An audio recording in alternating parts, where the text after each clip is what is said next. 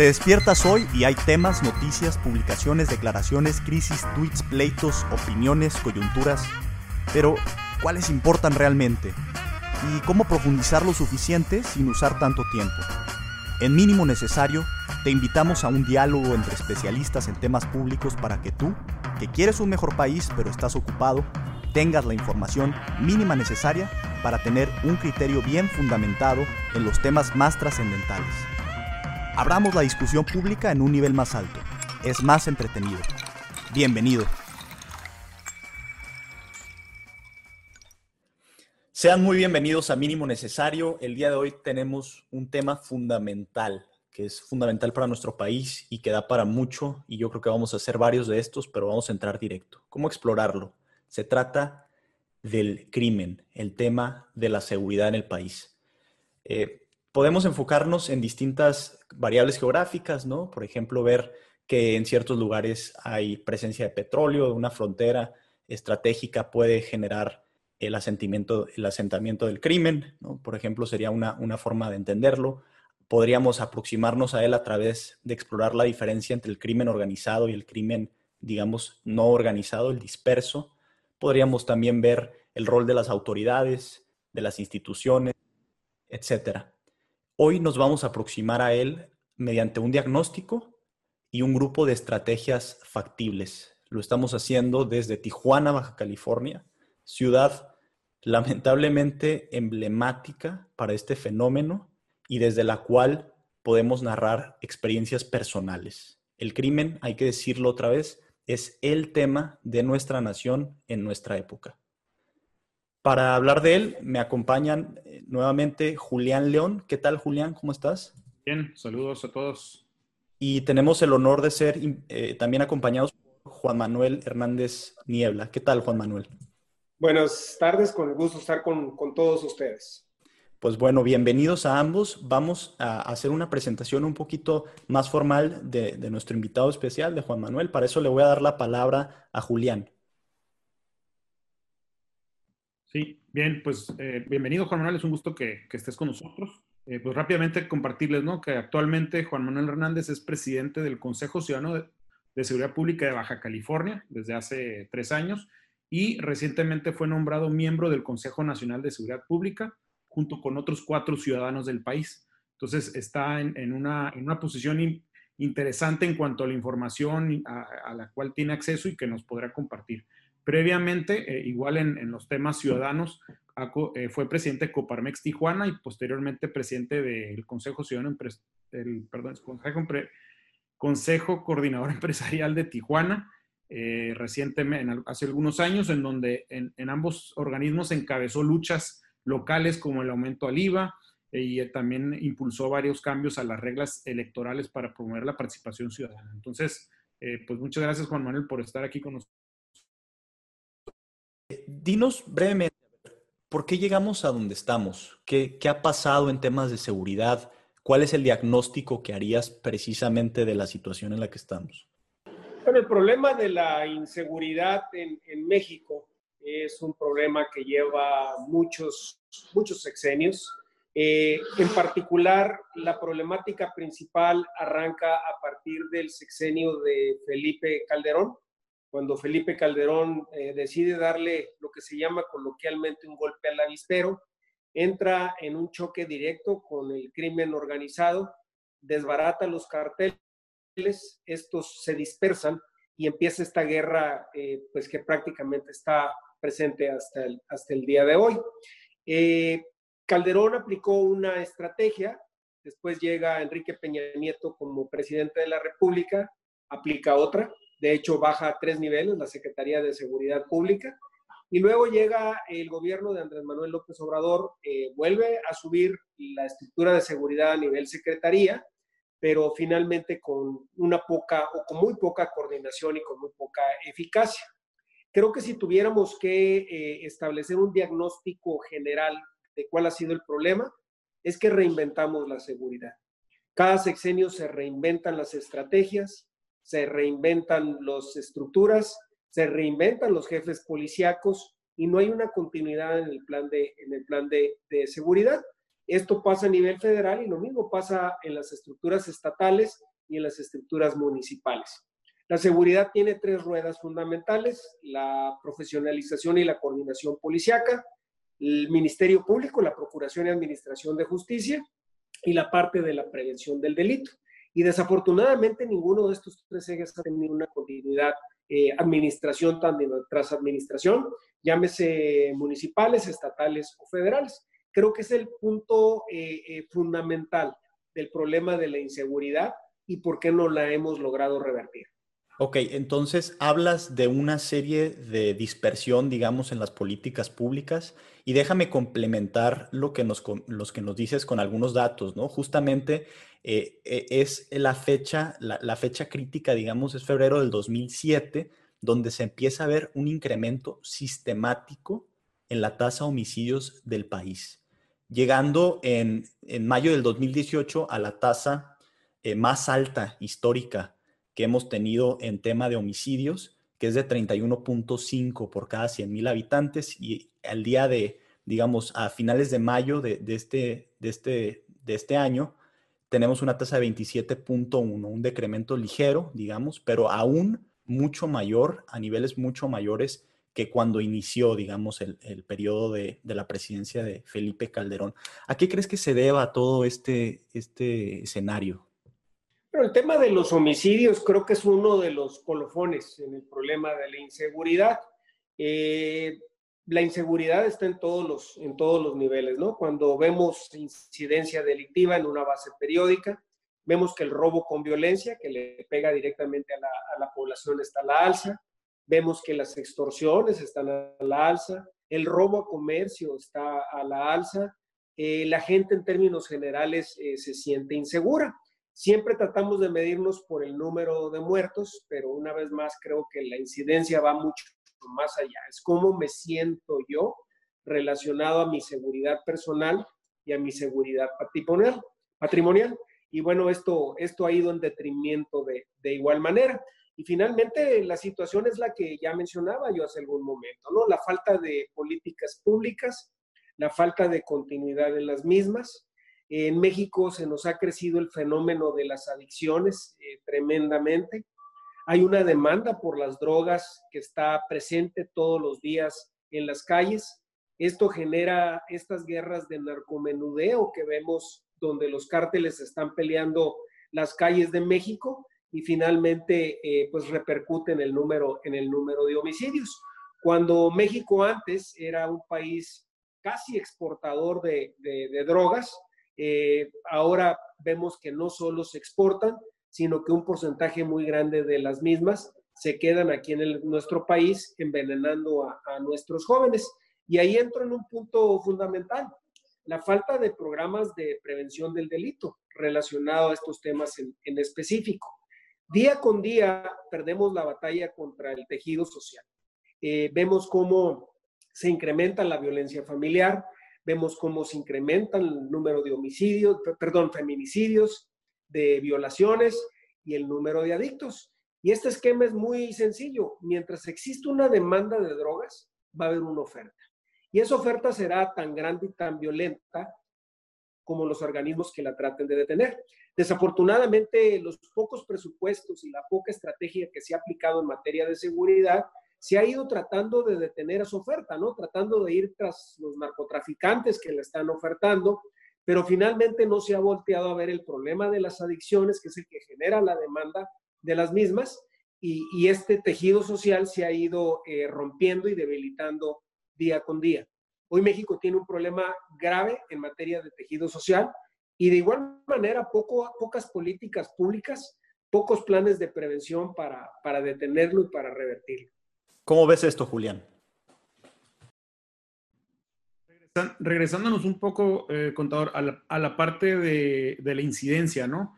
Que, comentabas. Una pregunta así muy específica. ¿Qué tan útil es la estadística criminal que se genera actualmente? Sabemos, por ejemplo, que los datos que manejan por lo general las secretarías de seguridad pública, pues vienen de las procuradurías, pero hay un desfaz, ¿no? De, de un mes por lo general, al menos aquí en Baja California ha sido así históricamente. Está también la información que genera el, 911. Entonces, como que hay diferentes fuentes de información para, para, para ver cómo atacar el problema, pero al final eh, siento que no hay como la, información al momento, ¿no? Entonces, en ese sentido, digo, para hacer un rediseño, que sería el siguiente tema, un rediseño efectivo de la estrategia contra la inseguridad, ¿qué, podríamos hacer en términos eh, de los datos de la incidencia delictiva? Bueno, primeramente, más allá de lo que tú mencionas de los 911, eh, en todos los delitos que se cometen en México, con la excepción de los homicidios, porque esos salen de las actas de defunción, se requiere de una denuncia previa. Eh, si no existe denuncia, básicamente se llama cifra negra, ¿no? Que son los delitos que se cometen y que no se denuncian. Eh, la entidad que mide esta cifra negra a nivel nacional, lo hace una vez al año, es INEGI, a través de su encuesta de victimización y percepción de la, de la inseguridad. Y bueno, eh, INEGI nos dice que el 93% de los delitos en México no se denuncian. Entonces, todos esos números que dices bien tú, suben las, los ministerios públicos y las procuradurías estatales, pues representan a nivel nacional en promedio 7 u 8% de lo, que, de lo que se está cometiendo. Ahí podemos eh, dimensionar el tamaño de la problemática en materia de inseguridad, que como les mencionaba hace rato, no nada más topan el tema de los homicidios, ¿no? Que es el que hace más ruido a nivel internacional, sino en el tema de la seguridad eh, patrimonial y de la seguridad física de los, de los, de los mexicanos y de las mexicanas. Creo que, ah, híjole, es que el tema da para tanto que a veces nos quedamos en, en esta, este plano digamos, de definiciones y de, números y no, logramos a veces quizá entender la, la, la, magnitud que es esto. Creo que hasta que te pasa algo en carne viva. Y por eso hice esa mención al inicio de este, de este programa, eh, de que estamos grabando desde Tijuana, Baja California, un, un lugar emblemático en ese aspecto. Y, creo que ustedes dos son de aquí también, ¿no? Que no sé, no sé Juan Manuel, ¿eres, eres, de, eres tijuanense? Soy aquí de Tijuana. Entonces, bueno, eh, eh, quiero aprovechar eso para preguntarte a lo mejor desde otro plano. Em, el plano más vivencial, el, el plano más de sensaciones. ¿Cómo enfrentar la inseguridad? ¿no? Ya digamos, yo sé que, que traes varias estrategias en mente, pero también considerando eh, e, este plano emocional de la, de la, población. Déjame, y déjame precisarte un poco más. Eh, cuando estuvimos aquí, digamos, en los años 2008, 2009, 2010, donde hubo un pico enorme en, temas de crimen, eh, los medios de comunicación, y lo sabemos, ¿no? Tenían una especie de línea de, de estar reportando constantemente en planas todos los asesinatos, todas las cosas violentas que sucedían. Y había una sensación generalizada de miedo. Y había eh, mensajes de que no salías de tu casa y había todo eso. Si hoy vemos las cifras, eso está peor. Sin embargo, digo, me, me da la impresión de que la atención pública no está teniendo ese nivel de miedo. ¿Cómo explicarías, por ejemplo, este tipo de cosas y cómo lo relacionas con ya una estrategia eh, puntual, porque parece que el tema de percepción es fundamental para todo esto. Sí, la percepción de la, de la inseguridad es fundamental, como bien, como bien lo dices, ¿no? Como se dice por ahí coloquialmente, cada quien habla de la feria como le va, como le va en ella. Eh, pero ahí voy a diferir un poco contigo en cuanto a la percepción de la misma. Eh, voy a volver a referirme a las cifras de, INEGI. INEGI también cada tres meses publica una, una encuesta que se llama Encuesta sobre Seguridad Urbana, el ENSU. Y de acuerdo al ENSU, el porcentaje de la población que se siente insegura en, su ciudad se ha incrementado tremendamente, ¿no? A lo mejor ya nos acostumbramos más que nada un poquito a escuchar la, incidencia delictiva, ¿no? Este, escuchar lo de los muertos, eh, que nos asalten, este, que nos extorsionen. Eh, eh, la población, pudiéramos decir que se ha ido acostumbrando pero la percepción de inseguridad, te lo digo porque INEGI lo está publicando, está más arriba, más arriba que nunca, ¿no? Sobre todo en las entidades que pues, nos toca medir aquí a nosotros, que son las de Baja California. Eh, la encuesta esta del ENSU la hacen en Mexicali y en Tijuana, y el incremento de diciembre a marzo, ¿no? Que son las cifras más recientes que tenemos, estamos hablando de casi 20 puntos porcentuales arriba en términos de la sensación de inseguridad que siente la gente en el transporte, en la calle, en el cajero automático. Un 80% de la población de Tijuana cree que la inseguridad se va a poner peor en los próximos 12 eh, meses. Entonces yo creo que la percepción de inseguridad ahí está. Más bien ya estamos un poco acostumbrados, pensaría yo. Yo también ahí digo un poco creo que también algo tiene que ver con eh, el tipo de crímenes que se cometían en el 2008, 2007, 2008, ¿no? En aquel entonces el tema del secuestro en Tijuana estaba mucho más presente, ¿no? Y yo creo que ese en particular y sobre todo en las zonas pues comerciales y de mayor movimiento económico, pues generaban eh, una sensación en cuanto a eso. Creo que a lo mejor esa es la diferencia de por qué los medios eh, lo, reportan diferente o por qué no, eh, porque se siente distinto en ciertas zonas de la ciudad. ¿no? Pero también la otra realidad y que, se ha comentado antes es que eh, los homicidios en particular ya no suceden tanto en, zonas como públicas, ¿no? Están sucediendo en, casas donde pues distribuyen droga, o sea, como que es en el punto donde se lleva a cabo, bueno, en plena vía pública, pues había estas balaceras, ¿no? A lo mejor también eso tiene que ver un poco. Creo que, digo, y corresponde también con algunas cifras, ¿no? Al menos el secuestro en Baja California, digamos, la, tasa más reciente, que es la de mayo de 2020, está en 0.6 secuestros por cada 100.000 habitantes, mientras, digamos, el pico de registro que, tengo yo aquí es de 2.9 en, en 2015. Y se ve de alguna manera una constante. Obviamente hay, hay un gran reto en el reporte de este tipo de crímenes, ya lo de la cifra negra que nos eh, contaba Juan Manuel, pero sumamente también relevante la precisión que hace, ¿no? Con, el tema de la percepción ciudadana. Y digo, tratando de, ir, Juan Manuel, hacia la parte de qué tenemos que hacer, ¿no? Pensando en un rediseño efectivo de la estrategia, nosotros identificamos algunos, algunos puntos, ¿no? Primero, pues tener buenos diagnósticos. Por otra parte, una niveles que ya comentaste, ¿no? Eh, la prevención del delito fundamental. Eh, obviamente también, eh, y, esto que hemos platicado previamente, eh, Juan la parte de fortalecer desde lo local las policías locales, creo que ese es un punto importante. Y también, pues, mejorar los procesos de procuración y administración de justicia. De estos que mencioné, ¿cuál crees tú que sería el orden? ¿Cómo priorizar estas, esta situación? Si comparamos el 2008, que fue el año más difícil en materia de seguridad que hemos tenido aquí en, aquí en Tijuana, contra lo que está pasando hoy, te puedo decir en aquellos entonces había 75, 80 secuestros por año. Hoy llevamos cinco secuestros en el estado, cuatro aquí en Tijuana, acumulado a, mayo. Un secuestro es mucho, ¿no? Pero pues al final de cuentas, cuando lo comparamos contra los números que manejábamos en aquellos entonces, pues realmente sí abona a esta, esta paranoia que se existía en aquellos tiempos. Pero, por ejemplo, si nos vamos al número de homicidios, eh, te puedo decir que ahorita estamos eh, generando el triple de homicidios que se generaban en el 2008, ¿no? Entonces, siempre esta situación de la seguridad hay que contextualizarla. Yo hago mucho mención a las estadísticas del 2010. En 2010 los tijuanenses sentíamos que íbamos saliendo ya de la problemática de inseguridad que habíamos padecido en 2008 y 2009. Y te puedo decir que la incidencia delictiva del 2010 está mucho más arriba de la que tenemos hoy, hoy en día, ¿no? Entonces, eh, repetimos, es, es, un problema de, de percepción, es un problema de medios, también como bien lo dicen, y el tema de los secuestros en materia de cómo me siento en, seguridad es fundamental, ¿no?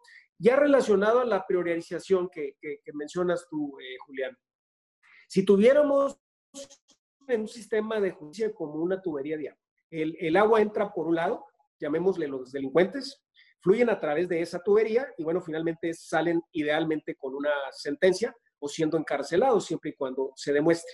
Pero aquí tenemos una tubería totalmente asimétrica, ¿no? Por un lado tenemos pocos policías que generan detenciones. Cuando esas detenciones entran a los ministerios públicos para que sean eh, documentadas y presentadas ante el sistema de justicia, ahí ya se nos disminuye el número, el número de ministerios públicos. Entonces ya ahí empezamos a perder parte de la poca efectividad que generamos con los pocos policías.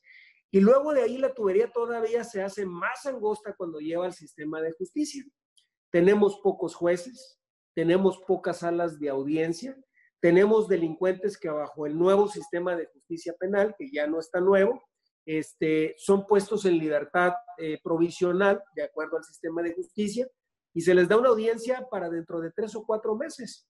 Estos tipos se salen a la calle a seguir delinquiendo, ¿no? Entonces, en términos de priorización, yo te diría que todas deberían de tener la misma, ¿verdad? Si me apuraras un poquito diciéndole a dónde le tengo que apostar más, yo le apostaría al mayor número de policías. ¿Por qué? Porque el policía también es preventivo. La presencia policíaca inhibe el delito, como todos lo sabemos. Entonces, si le apostamos a que el delito no se cometa, pues finalmente un mayor número de policías sería, sería la clave. Hay que apostarle un poco a las tecnologías, de igual manera, a los C5Is, pero los C5Is no van a funcionar de una manera mágica si no se tienen las estructuras policíacas adecuadas para poderlos sustentar. Y cuando hablamos de, de, estructuras policíacas adecuadas, pues no solo hablamos del número de policías, estamos hablando de que se les pague bien, que se les dé la seguridad social, que se les dé el equipamiento que se, que se requiere y los protocolos y las, y las capacitaciones. Creo que el gran problema que existe ahorita, que es un, tema que vemos igualmente en los tres órdenes de gobierno, el federal, estatal y municipal, es que no se asignan los presupuestos adecuados para el manejo de cada uno de estos temas. Entonces, vemos por un lado el discurso de la autoridad diciendo quiero mejorar eh, la seguridad, pero luego vemos que cuando se, asista, se asignan los presupuestos correspondientes, pues, pues no dan. Y les comparto así una cifra muy rápida, ¿no? México invierte el 0.9% de su Producto Interno Bruto en materia de seguridad. Es el último lugar entre los países de la OSD en materia de inversión en seguridad. El promedio de los países de la OSD invierten el 1.6% en materia de seguridad. Entonces tenemos al país con los peores niveles de inseguridad dentro de esta estructura de la OSD, invirtiendo el menor número de dinero. Yo ahí eh, también quisiera aprovechar, Juan Manuel, hay, siempre este eh, debate o digamos esta discusión entre corto y largo plazo, ¿no? Y, generalmente se escucha que cuando quieres quitar el crimen, ¿no? Cuando quieres eh, erradicarlo de raíz, lo que importa en el largo plazo, pues es cierto crecimiento económico, ciertas oportunidades laborales, etcétera, mientras que en el corto plazo, pues sí es importante tener una intervención policial efectiva, tener herramientas de, impartición de justicia, etcétera, como las que mencionas. ¿Cómo ves esta visión? O sea, ¿realmente tiene mucho sentido el apostarle a este tipo de, elementos de largo plazo, crecimiento económico y creer que eso es parte integral de la, de la estrategia de seguridad? ¿O realmente es solamente una manera de evadir el, problema de fondo. El, el, mejor programa de prevención del delito se llama educación. Educación para nuestros jóvenes que va básicamente a reflejarse en mejores oportunidades, en mejores eh, trabajos. El problema de la delincuencia en México tiene un problema social muy grande, de crisis social muy grande, ¿no? Eh, vemos cómo los cárteles eh, reclutan de niños, de gente que está en extrema pobreza, que realmente esa es la única oportunidad que tienen ellos de, salir adelante. Por eso la gran preocupación que yo mencionaba en un principio, de que no vemos estos programas de prevención al delito a largo plazo y que trasciendan administraciones. Y creo que ahí la única respuesta sería ciudadanizarlos para que, para que, siguieran, este, para que siguieran avanzando de administración en administración. A corto plazo le tendríamos que apostar a los policías y a las tecnologías y a mediano plazo a los fortalecimientos de los ministerios públicos y de los jueces y los sistemas de justicia en general. Oye, contador, y justo en lo que, lo que comentas sobre lo que sí se está haciendo y qué no se está haciendo, e, está este modelo nacional de policía y justicia cívica que está, que está buscando impulsar el, el gobierno federal. Ahí, concretamente, ¿en qué consiste y si consideras que es una solución para cómo estamos actualmente, ¿no? Tú, que estás en el Consejo Nacional. El, modelo nacional de, policía cívica y se llama Modelo Nacional de Policía y Justicia Cívica, perdón. Es un modelo, en mi opinión, que, si se aplicara adecuadamente, este, vendría a proporcionarnos parte de las soluciones que, que estamos buscando. ¿Por qué? Porque parte desde las estructuras de las policías municipales, ¿no? Entonces, cuando hablas de policías locales, que son las municipales y las estatales, están hablando básicamente de certificaciones únicas, hablando de formación, de competencias básicas, de exámenes de control y, confianza y de evaluación del desempeño. Igual manera están hablando de 2.8 policías por cada mil habitantes. Si eso lo convirtiéramos, por ejemplo, utilizando a Tijuana como marco de referencia, pues si pudiéramos aspirar a 2.8 policías por cada mil habitantes, necesitaríamos 6.000 policías en la ciudad. Hoy por hoy tenemos 2.000, 2.400, ¿no? Eh, de igual manera, ellos eh, le apuestan a la policía de proximidad cuando hablan de justicia cívica, el, policía como, como un factor de confianza para el ciudadano, que es algo de lo que no, de lo que no sucede eh, el día de hoy, homologar los sueldos, darles prestaciones sociales, homologarlas, homologarlas también las, las, este, las, los entrenamientos, los equipamientos de igual manera, porque hay mucha, mucha diferencia entre un chaleco antibalas de un policía de un municipio y de otro. Entonces, creo que el modelo nacional de policía pudiera ser la gran aportación, más allá de la Guardia Nacional, la gran aportación que el gobierno federal le pudiera dar a las policías del país. Perfecto. Bueno, pues Creo que este tema da para muchísimo más, pero vamos a dejarlo hasta ahí, queriendo dar el mínimo necesario de, todo este tema, una especie de diagnóstico junto con una serie de soluciones situadas en el momento en el que estamos. Este, esta última mención del modelo nacional de policía y justicia cívica es, es, interesante. Hay que, hay que seguir profundizando en el tema. En siguientes episodios de mínimo necesario iremos eh, de la mano de este que, repito, es el gran reto de nuestra nación en nuestra época. No creo que haya uno que se le supere, que se le asemeje. Hay que hacer algo, hay que entenderlo. Quiero agradecerles por haber estado aquí, nuevamente a Julián, que, em, nos acompañó, y, en especial al contador Juan Manuel eh, Hernández Niebla. Este, muchísimas gracias por, el tiempo y por, por estos buenos eh, este, diagnósticos que nos, que nos da. Pues muchísimas gracias y a la orden las veces que nos, que nos quieran invitar. Gracias por la invitación, gracias por la atención y felicidades a todos. Gracias, contador. Saludos. Hasta luego. seguirnos en mínimo necesario eh, en redes sociales y suscribirse a nuestro newsletter en minimonecesario.mx. Ahí los estamos esperando con un debate más profundo, más puntual y sobre todo con el interés de que suba el nivel de nuestra nación. Hasta luego. Hasta luego. Gracias.